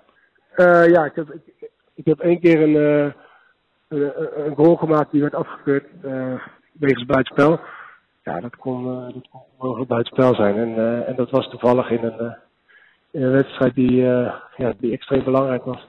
Dus ja, ja, dat is lastig omdat je, om, om, dan, eh, om dan rustig te blijven tegen een scheidsrechter. En je Ja. kan er niks tegen doen. Ja, andere, andere dingen wat ik dit seizoen een keer heb gezien is, eh, dat was bij de andere Nederlander die, eh, die in Kaapstad speelt, maar bij de andere ploeg, die spelen dan, dan Premier Bij bij Peter Leeuwenburg, ja.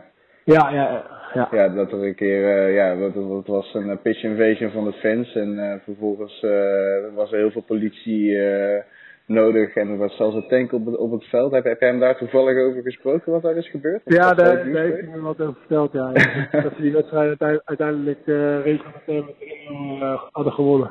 Ja, maar, maar Ja, zoiets ja, dat- heb jij niet ervaren dan, denk ik. Zoiets heb ik nooit meegemaakt, maar bij ons zat er ook niet genoeg publiek om, eh,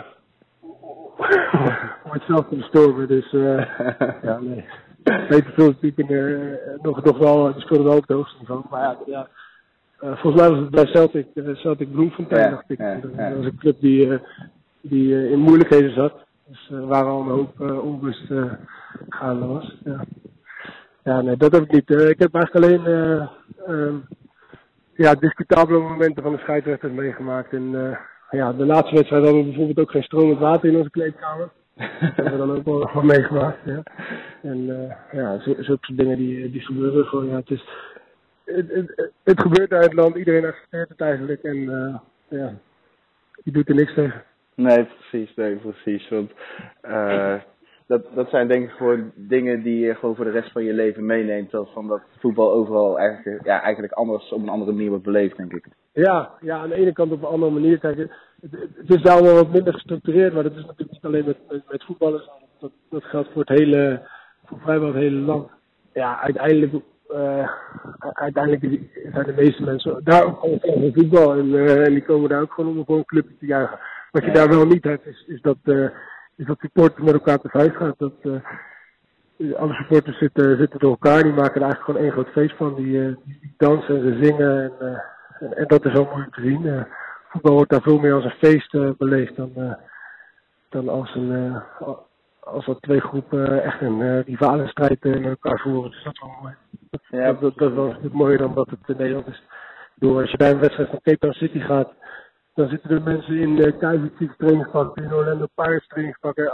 Eigenlijk eh, alle clubs van, eh, van Afrika eh, vi- vind je in dat stadion terug. En, eh, ja, ze zitten allemaal eh, voor de ploeg die wint, zitten ze allemaal te juichen. Dat is wel grappig. dus ze zijn gewoon voor de winnaar. Ja, de meeste wel. Ja. Ja, Want ja, we hebben natuurlijk Het verhaal gaat ook dat zeg maar de, de, de, het grootste gedeelte van de fanscharen van Ajax Cape Town eh, in de afgelopen jaren eh, is overgestapt naar, eh, naar Cape Town City. Ja, we, we hebben natuurlijk het WK daar gehad in, in 2010, maar die Vuvuzela's die daar toen waren te horen, heb jij die eh, ook, eh ben je Ja, die heb, ik, die, beetje heb, die, heb ik dood ook, die heb ik ook gehoord. Ja, ja, ja. ja, ja.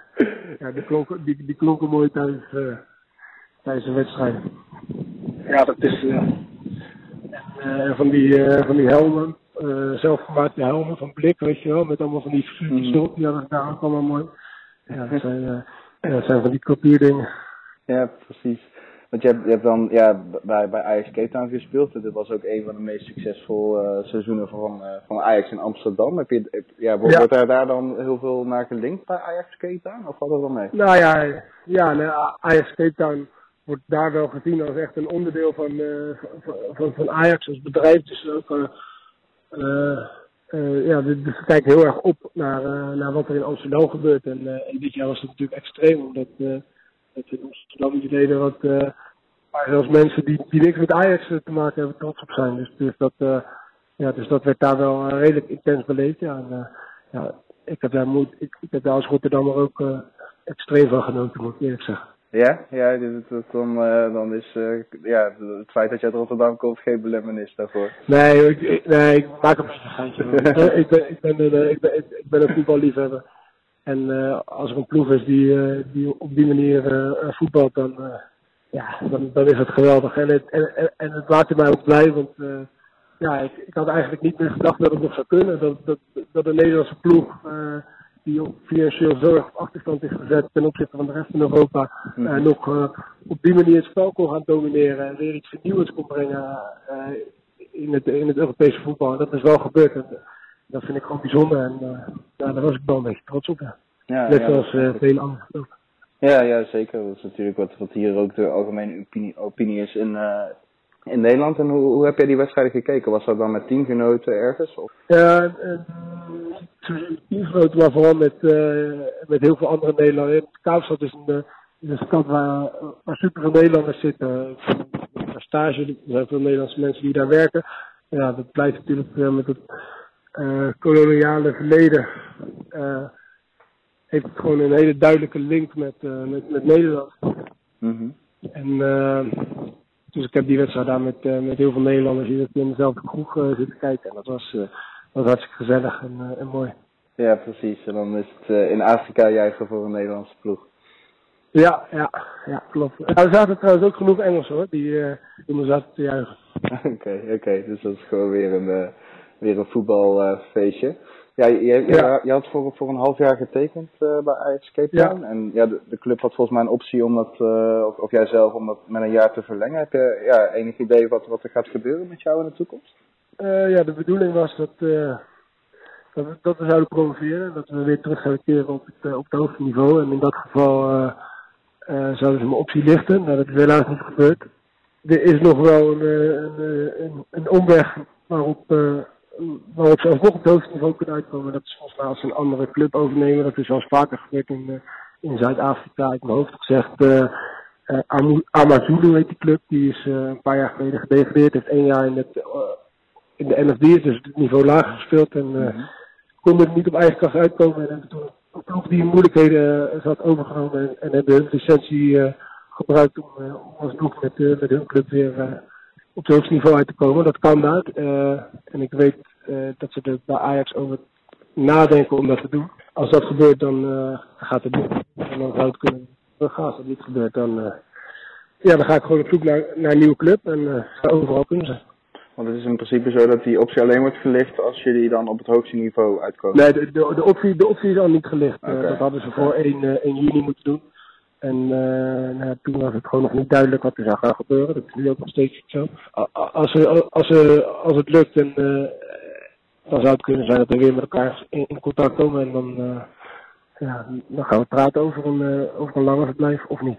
Dus dat, Ja. dat zien we dan wel. Maar je staat er in ieder geval wel open voor om nog een jaar in, in Zuid-Afrika Ja, ik, had- ik, had, ik had graag gewild dat het allemaal duidelijk was geweest en dat ik gewoon nog een jaar daar, daar, daar, daar zou gaan spelen. Want ik heb het enorm naar mijn zin gehad. En, eh en Kaapstad is een, stad waar ik wel nog eh, een wat langere periode wilde blijven. Omdat ik nog gewoon eh, erg op mijn gemak voelde daar. En, en al mensen had leren kennen. En ja, ik had het leuk gevonden om dat een beetje uit te bouwen. Maar ja, dat, dat, dat blijft vooralsnog uh, allemaal een beetje onduidelijk.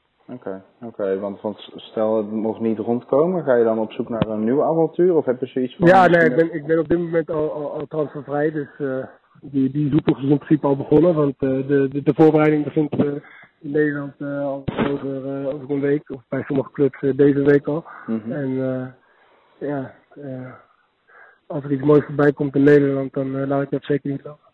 Ja, precies. Dus, dus, dus, daar ligt misschien dan jouw voorkeur om in Nederland te blijven? Of zou je ook gewoon een ander avontuur zeker niet afslaan?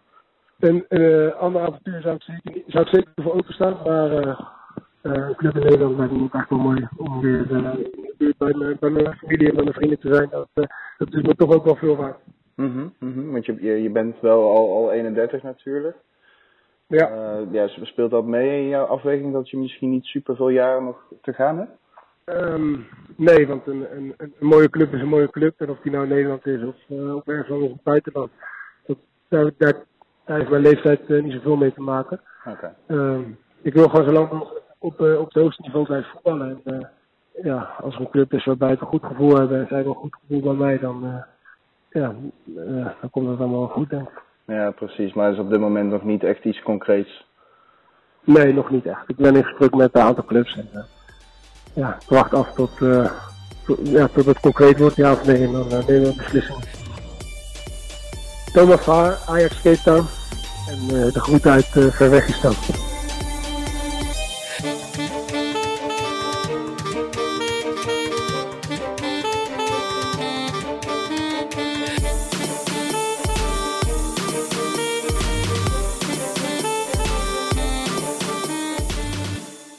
Deze 27-jarige Rotterdammer maakte zijn debuut in het betaalde voetbal voor FC Dordrecht en verdiende na drie seizoenen een transfer naar Go Ahead Eagles. Hierna werd hij door trainer Ricardo Moniz naar de oudste profclub van Engeland, Notts County, gehaald om vervolgens weer terug te keren bij Dordrecht. Waarom zijn Marokkaans avontuur dat hierop volgde een drama was, hij wel in Thailand bij Chonburi onder contract stond, maar daar niet speelde, en hoe Indonesië hem nu bevalt, hoor je van Persela Lamongan-speler Mahuna Amevolg. Hallo, met Maruna Amevoor. Goeiedag Maruna, je spreekt met Trevor Wagner van Wereldpop. Hi, goedenavond hier. Goedenavond inderdaad. Want uh, ja, hoe, uh, hoe is het in Indonesië? Uh, ja, tot, tot nu toe bevalt het eh, prima. Natuurlijk goed weer en sociale aardige mensen. Alleen op het veld wachten we nog op de eerste overwinning na drie wedstrijden. Ja, daar op het veld kan het wel wat beter. oké, want ik had begrepen dat de vierde speelronde niet gespeeld is. Hoe, ehm, hoe, hoe, hoe, hoe dat zo? Eh, ja, eh, de vierde speelronde zat eh, kort achter het einde van de Ramadan, dus die hebben ze, die hebben ze eruit gehaald. Om zo de teams wat meer tijd te geven om weer op te trainen, zeg maar, voor de, voor de rest van de competitie. Oké, dus om een beetje aan te stellen, begrijp ik. Ja, want we zijn ook een paar dagen vrij geweest vanwege het, ja, het zie je natuurlijk feest als de Ramadan voorbij is. Ik wil het eigenlijk hebben over het begin van het eh, ja, huidige Europese voetbalseizoen. Want toen eh, stond hij onder contract bij Shabab Rif Al Saima in Marokko. Ja, klopt. Wat is daar allemaal eh, gebeurd? Ja, ik heb daar een contract getekend voor twee jaar. Met ja, voor mij een aardig goed salaris in het vooruitzicht, zeg maar. En eh, op voorspraak van eh, bekende mensen in de voetballerij eh, ben ik daar gekomen, heb ik getekend. En ja, zijn de afspraken vanaf dag één eigenlijk niet nagekomen. Dus ja, is dat een heel gedoe geworden, helaas. En de, de zaak is eigenlijk nog steeds bezig.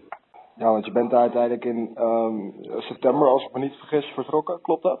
Ja, eind, be- begin oktober ben ik teruggekomen. Als het goed is, ja. Want ja, voor wat op internet te lezen viel, ging dat ook niet eh, ja, heel soepel, zonder slag of, slag of stoot. Want wat, wat gebeurde er daar dan precies met, met mensen al daar? Eh, je bedoelt eh, voordat we weg, weggingen. Ja, of weg konden eigenlijk. Ja je, ja, je hebt een contract getekend, dus je kan niet zomaar weggaan, weet je. Dan kan je eventueel ook zelf problemen krijgen en dan ben jij, ben jij de pineut eigenlijk. Dus eh, je moet je wel aan het, aan het contract houden ook en elke, elke dag aanwezig zijn. Als er activiteit is, training of wedstrijd. En eh, ja, dat hebben we gewoon goed in overleg met de VVCS gedaan. En eh, die hebben ons eh, precies verteld wat we moesten doen. En hoe lang ongeveer. Dus uiteindelijk mochten we na twee maanden en een beetje, bijna drie maanden, mochten, mochten we naar huis. Ja, gelukkig maar zou ik bijna zeggen. Want ja, wat, wat ging er daar allemaal mis, wat je over die afspraken eh, net bedoelde? Eh, ja, gewoon eh, geen ene cent gezien. geen ene eurocent. geen eigen appartement gekregen. We zaten wel in een complex van de club. Maar ja, die, die kamers moest je delen. Terwijl voor iedereen was gewoon een huis eh, beloofd. En ja, eigenlijk na de eerste wedstrijd al begon het gezeur dat wij niet goed genoeg zouden zijn. En eh, eerst werd, werd de trainer ontslagen en eh, daarna werden wij eigenlijk een beetje, ja, hoe kan je het zeggen, weggepest. Of dat werd geprobeerd, maar wij eh, hielden ons gewoon sterk. Ja, want was, was, het- was het wel lastig om, om daarmee om te gaan? Ik begrijp dat je daar natuurlijk absoluut niet, niet op zit te wachten. Ja, het is wel een klap, want ja, je verwacht gewoon te doen wat je leuk vindt, dat is voetballen. En eh, natuurlijk, soms speel je, soms niet, dat hoort er een beetje bij, maar uiteindelijk verwacht je gewoon zonder problemen een seizoen te gaan spelen. Maar dat kwam helaas, eh, ja, eigenlijk na de eerste maand eh, zag je al een beetje dat dit niet goed ging. Dus eh, ja, dat eh, liep uit op een teleurstelling. Maar gelukkig zaten we wel met een groepje goede jongens die, ja, die elkaar er gewoon goed doorheen hebben gesleept eigenlijk. Ja, want je was ook niet eh, de enige ehm, ja, jongen uit Nederland die, die daar was. Hoe hebben die anderen dat beleefd en, en jij met hen? Had je heel veel steun aan elkaar? Ja, we hebben wel eh, uit iets negatiefs hebben we wel iets eh, positiefs eh, gehaald. We hebben gewoon een goede, ja, goede band met elkaar. Nu nog steeds ook. We hebben veel contact. En eh, ja, als de ene doorheen zat, dan eh, zei- zeiden de anderen van eh, nog even volhouden. Of eh, we zijn met elkaar, dus eh, maak je geen zorgen. Dus zo zijn we een beetje ja, de dagen, weken doorgekomen eigenlijk. Nee, ik snap dat je daar ehm, heel veel aan hebt. Want je zei net nog eh, ja, dat, het, eh, dat het gedoe en eh, ja, de, de zaak eigenlijk nog, nog bezig is. In ieder geval niet afgelopen. Heb je daar dan ook nog contact over met, met die spelers? Met de spelers eigenlijk niet echt. We, we hebben meer zoiets van, we hebben nu al een paar keer ons verhaal gedaan. Een keer in de krant volgens mij en op bepaalde sites. Dus nu willen we vooral eh, ja, gewoon over leuke dingen hebben en eh, hoe het nu met iedereen gaat. Gelukkig eh, met iedereen goed. Dus het verleden een beetje achter je, achter je laten. Nee, dat snap ik heel goed. Want jij bent ehm, ja, na, je, na dit vervelende avontuur naar, naar Thailand gegaan, naar Chonburi. Hoe, hoe, hoe was Ja. dat qua, qua, qua omschakeling ineens? Ja, natuurlijk heel ander, andere cultuur. Maar ja, in tegenstelling tot Marokko was het echt eh, goed georganiseerd. En eh, ja, gewoon eh, goed complex. goed stadion, goede spelers. Dus ik had het echt naar mijn zin daar. En hoe, hoe was Alleen, ja, eigenlijk alleen een week voor de, voordat de competitie begon, zagen ze dat ik dus, ja, je hebt een soort documenten nodig als club zijnde. Van je vorige, vorige club.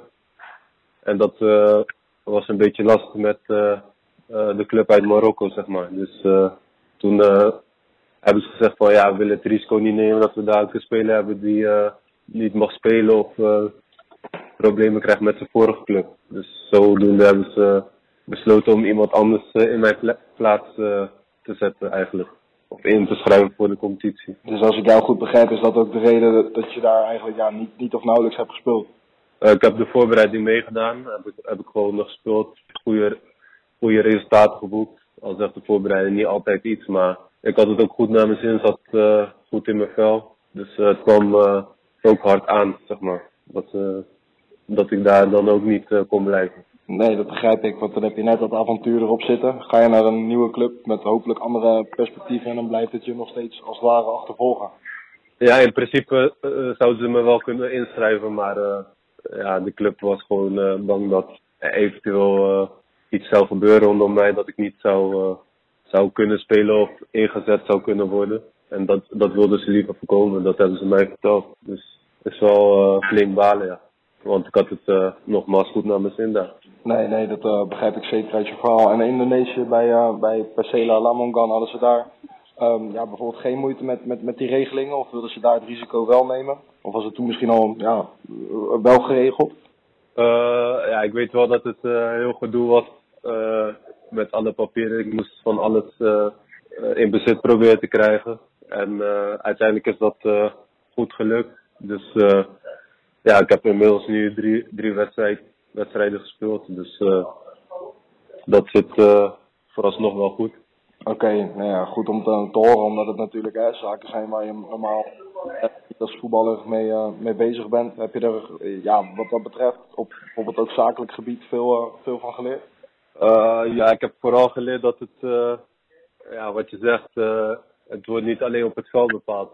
Ook eh, heel veel zaken eromheen, eh, wat je gewoon eh, ja, bezighoudt, terwijl, terwijl het eigenlijk niet zo moet zijn. Dat je, je moet je eigenlijk gewoon kunnen focussen op het veld en daar je ding eh, lekker doen, weet je. En eh, de laatste tijd eh, ging het meer over eh, andere dingen dan eh, het voetbal zelf. Dus dat is wel eh, vervelend, ja. Nee, logisch. Dat eh, snap ik goed. Want zou je na, na, na deze deceptie eigenlijk, om het maar te noemen, nog een keer eh, al dan niet elders in Afrika, bij een Afrikaanse club eh, tekenen? Afrikaans club eh, is de kans heel, heel klein. Dat zou ik niet zo gauw mee doen, nee. En dat Ook omdat ik, eh, eh, ja, ik weet gewoon een beetje hoe de organisaties zijn in, eh, in Afrikaanse landen. Dus eh, ja, dat, eh, dat ziet er niet altijd heel positief uit. Dus. En ik heb er nu met Marokko nog een bevestiging van gehad. Dus ja, de kans is eigenlijk nul dat ik daar ooit nog terecht kom. Voor een, cl- in clubverband, zeg maar. Nee, ja, volledig begrijpelijk. Want ehm, even op jouw ja, tijd eh, van, eh, van Togo was eh, de organisatie van eh, de Togolese Bond wat dat betreft hetzelfde geregeld. Of hebt misschien juist beter, omdat het om een ja, nationale ploeg gaat.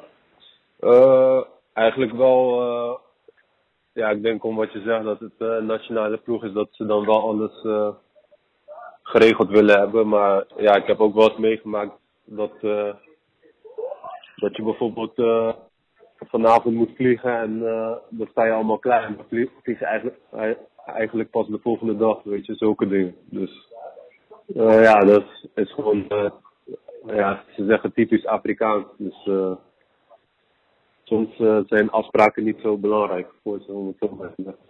Nee, oké, daar ehm, kan ik inkomen. Want ja, zou je nog voor, voor, je hebt dan je laatste interland voor, voor Togo in, eh nou, in gespeeld. de- de- Ja. Bijna vier jaar geleden. Zou je nog eh, voor je land uit willen komen? Of hoe is het contact gegaan met, eh, met de bond? Oh ja, voor mijn land zou ik altijd eh, uit willen komen. Dat, dat, dat, daar twijfel ik niet aan. En ik heb ook gewoon een goede tijd, tijd gehad. En goede spelers gezien en meegesproken. Nog steeds contact mee sommigen. Dus ja, een en al positief. Alleen ja, je bent wel in Afrika. Dus het is echt een eh, andere wereld dan bijvoorbeeld eh, West-Europa. Om het zo maar te zeggen. Nee, wat, wat we eerder al eh, een beetje bespraken over dat organisatorisch, begrijp ik. Ja, dat, dat is het vooral. En ja, daar kunnen ze gewoon echt gewoon veel nog in verbeteren eigenlijk. Oké. Nee, ja, talent, is er talent is er genoeg in Afrika, dat, dat weet ik wel. Alleen, ja, hoe komt dat maximaal eruit? Dat, is, dat zijn dingen waar wat nog beter kan. daar. Nee, daarom, wat dat betreft is het ook natuurlijk nog ehm, ja, volop in, in ontwikkeling. En dan heb jij met spelers bijvoorbeeld als, eh, als Romao en, eh en Adebayor gespeeld. Met name die laatste Ja, ja, om, eh, om met, bijvoorbeeld met hem op het veld, een trainingsveld te staan. Ja, eh, hij heeft natuurlijk in de top gespeeld, of bij topclubs gespeeld. En dan zie je gewoon, ja, het verschil. Ik zeg maar even het verschil tussen mij en ja, doorsnee voetballer. Van mij zijn er zoveel. En een eh, ja, absolute topspeler die hij was, zeg maar. Die is wat minder, hij is wat ouder, maar ja, je zag gewoon de klasse die hij had, die zag je gewoon op het. Eh, Het is moeilijk, eh, moeilijk uit te leggen, maar gewoon in zijn loopacties, eh, aannames, eh, hoe, die, hoe die beweegt over het veld als leider, maar ook in het spel. is eh, wel bijzonder om eh, dat van dichtbij te hebben gezien. Zeker. En daar kan je heel veel van leren ook natuurlijk, neem ik aan. Ja, zeker weten. Eh, hij, is ook, eh, hij, komt, hij is gewoon geboren in Togo, dus hij heeft echt een eh, hele lastige route eh, afgelegd. En om dan eh, ja, zo ver te zijn ge- gekomen, is wel echt eh, ja, super knap. En eh, ja, daar kan je wel eh, respect en voorbeeld aan nemen, zeker. Want ehm, ja, we hebben het nu gehad over hoe hij als voetballer. Hoe was hij, eh, ja, vooral als persoon ook buiten het veld en in de kleedkamer. Want wat we hebben gelezen over hem is dat hij bijvoorbeeld ook ja, eh, er voor zijn teamgenoten kon zijn, maar ze bijvoorbeeld ook met geintjes enorm voor de gek kon houden. Klopt dat? Ja, dat, eh, dat is eigenlijk wel een goed, goed beeld van wat je van hem kan schetsen, zeg maar. Dat, zo heb ik het ook ervaren. Ja, in het team gewoon echt een leider. Nam het woord altijd in de, in de voorbesprekingen, in de rust, na de besprekingen. Maar eh, hij kon ook gewoon keihard zijn en eh, de waarheid vertellen. Maar voor hem is het eh, na een wedstrijd klaar en daarna kan hij gewoon door met grappen maken. En hij ons ook vaak gewoon uitgenodigd eh bij hem thuis voor wat eten en ja, echt op zijn Afrikaans eten, muziek en eh, gezelligheid. Dus eh, zo, eh, zo is hij eigenlijk, wat ik heb meegemaakt. Oké, dat klinkt goed. Want klopt het dat hij ehm, ja, ook bijvoorbeeld spullen meenam voor, eh, voor teamgenoten? Of ehm, bijvoorbeeld schoenen bijvoorbeeld? Ik heb niet meegemaakt voor teamgenoten, maar ik weet wel dat hij, altijd als hij terug gaat naar Togo, dat hij heel veel uh, spullen en voedsel en dingen meeneemt voor de mensen uit de buurt waar hij vandaan komt. Dat, dat weet ik wel. Ja, nee, dat is mooi om te horen. Want ehm, ja, je hebt eigenlijk alleen maar hele positieve verhalen voor wat ik nu hoor. Maar hoe heb je in, in zijn algemeen je tijd bij de Togolese ploeg eh, beleefd toen? Uh, ja, wat ik zei, uh, positief eigenlijk. Typisch Afrikaans, gewoon veel grappen, dansen, muziek. En heel open naar iedereen toe die in het team komt of nieuw is in het team. Want wat wij ons afvroegen, ja. waarom jij daar met, met rug nummer 10 speelde als, als verdediger. Oh, ja, dat was, uh, dat was in mijn eerste, eerste wedstrijd. Uh, of ik moet zeggen de eerste twee wedstrijden, omdat uh, ja, de meeste jongens hebben een vast nummer. En zoals jullie weten misschien, Adebayor speelt bijvoorbeeld met vier. Ja. Dus ja, het team was over en ja, voor mij maakt het niet echt veel uit. Ik moet gewoon die wedstrijd spelen. En toen uh, ja, heb ik dat, dat shirt met uh, nummer 10 aangetrokken en uh, daarmee de wedstrijd gespeeld eigenlijk. Zo is het een beetje gegaan. Oké, want eh, heb je dat shirt bijvoorbeeld nog een mooi plekje gegeven? Het nummer erop uit. Ja, ik heb, eh ik heb eh mijn eerste, eh, het shirt wat ik in de eerste wedstrijd heb gedragen, die heb ik eh, thuis, ja, ingelijst. Uh, Mavuna Kocho Amefor speelt bij Persela Lamodam. Hij begroet uit Uzbekistan.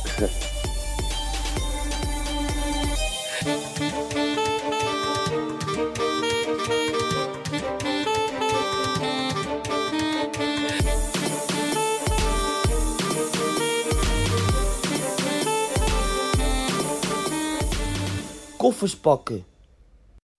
En in de laatste rubriek gaan we in op eh, actuele transfers en transfergeruchten van Nederlandse spelers die eh, uitvliegen over de grens. En ja, eh, te beginnen bij Deli Sinkgraven, want de linker vleugelverdediger, annex middenvelder van, eh, ik wou zeggen Ajax, heeft een nieuwe club. Want hij is voor 5 miljoen eh, naar Bayer Leverkusen gegaan en wordt hierbij herenigd eh, met zijn oude trainer Peter Bos. En voor wie er geen geld is betaald, maar wie wel uit de Eredivisie vertrokken is, is eh eh, Pelle van Amersfoort. Want hij verlaat Heerenveen Transfervrij voor het Poolse Cracovia. Dat is eh, ja, een subtopper, denk ik, kunnen we wel zeggen. Ja, jawel. Normaal gesproken wel eh, in ieder geval in de kampioenspool. Alleen volgens mij was dat dit seizoen niet het geval. Nou, daar hopen ze natuurlijk met de aanvalsdrang die hij heeft daar, daar wel aan mee te doen. Iemand anders die de Eredivisie vaarwel zegt in ieder geval voorlopig is Moreno Rutte. De 26-jarige rechtsback van VVV verkast naar Italië. En dat doet hij bij FC Crotone. Die eh, afgelopen seizoen twaalfde zijn geworden in, eh, in de Serie B. En ja, echt wel een club is die de afgelopen jaren in ieder geval naam heeft gemaakt. Want, eh, want in 2016 eh, zijn ze voor het eerst in de clubgeschiedenis gepromoveerd naar de Serie A. En daar hebben ze twee jaar volgehouden. En nu dus weer terug in de Serie B waar ze dit seizoen twaalfde zijn geworden. Dat is denk ik voor zo'n kleine club best wel, best wel redelijk. Dus ik ga ervan uit dat Rutte daar in ieder geval aan speeltijd toe komt. Laten we het meemaken. Ik ben heel erg benieuwd. Had hij natuurlijk afgelopen seizoen al bij, eh, bij VVV. Eh, iemand anders die eh, dit seizoen in de Eredivisie speelde was Halil Ben Moussa. Die zijn minuten maakte voor Emmen. Dat was dit seizoen niet altijd het geval. De 27-jarige middenvelder kwam in 18 Eredivisie-wedstrijden eh, in actie. En was eh, goed voor één eh, doelpunt.